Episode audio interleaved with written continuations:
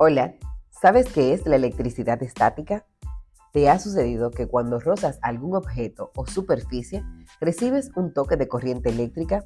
Ese fenómeno es conocido como estática y es muy común en la vida cotidiana. La estática ocurre cuando dos objetos entran en contacto y al separarse sus superficies adquieren una carga eléctrica conocida como carga triboeléctrica, carga estática o de contacto. Asimismo, la electricidad estática se genera cuando las cargas positiva y negativa de un átomo se desequilibran. Cada 9 de enero se celebra el Día Mundial de la Electricidad Estática, con la finalidad de dar a conocer a las personas acerca de este fenómeno de acumulación o exceso de cargas eléctricas que se genera en un material aislante en reposo. No se conoce el origen exacto de la creación del Día Mundial de la Electricidad Estática. Sin embargo, este suceso es asociado con las bajas temperaturas típicas del mes de enero, considerándose la mejor época para conmemorar este fenómeno. Un antecedente del estudio de la triboelectricidad se basó en los experimentos del filósofo griego Tales de Mileto, quien descubrió la electricidad estática al frotar un trozo de ámbar contra lana.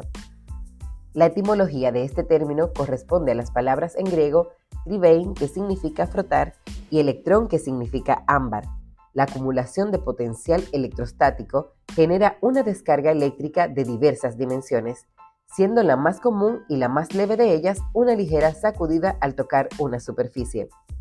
Por el contrario, una simple chispa electrostática puede desencadenar un incendio. Conoce algunos datos curiosos e interesantes acerca de la electricidad estática.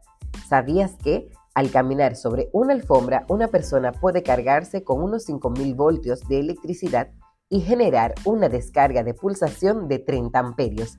Al estar en contacto con la electricidad estática, los cabellos se ponen de punta. Esto es generado por el desequilibrio entre las cargas positivas y negativas de todos los objetos que nos rodean.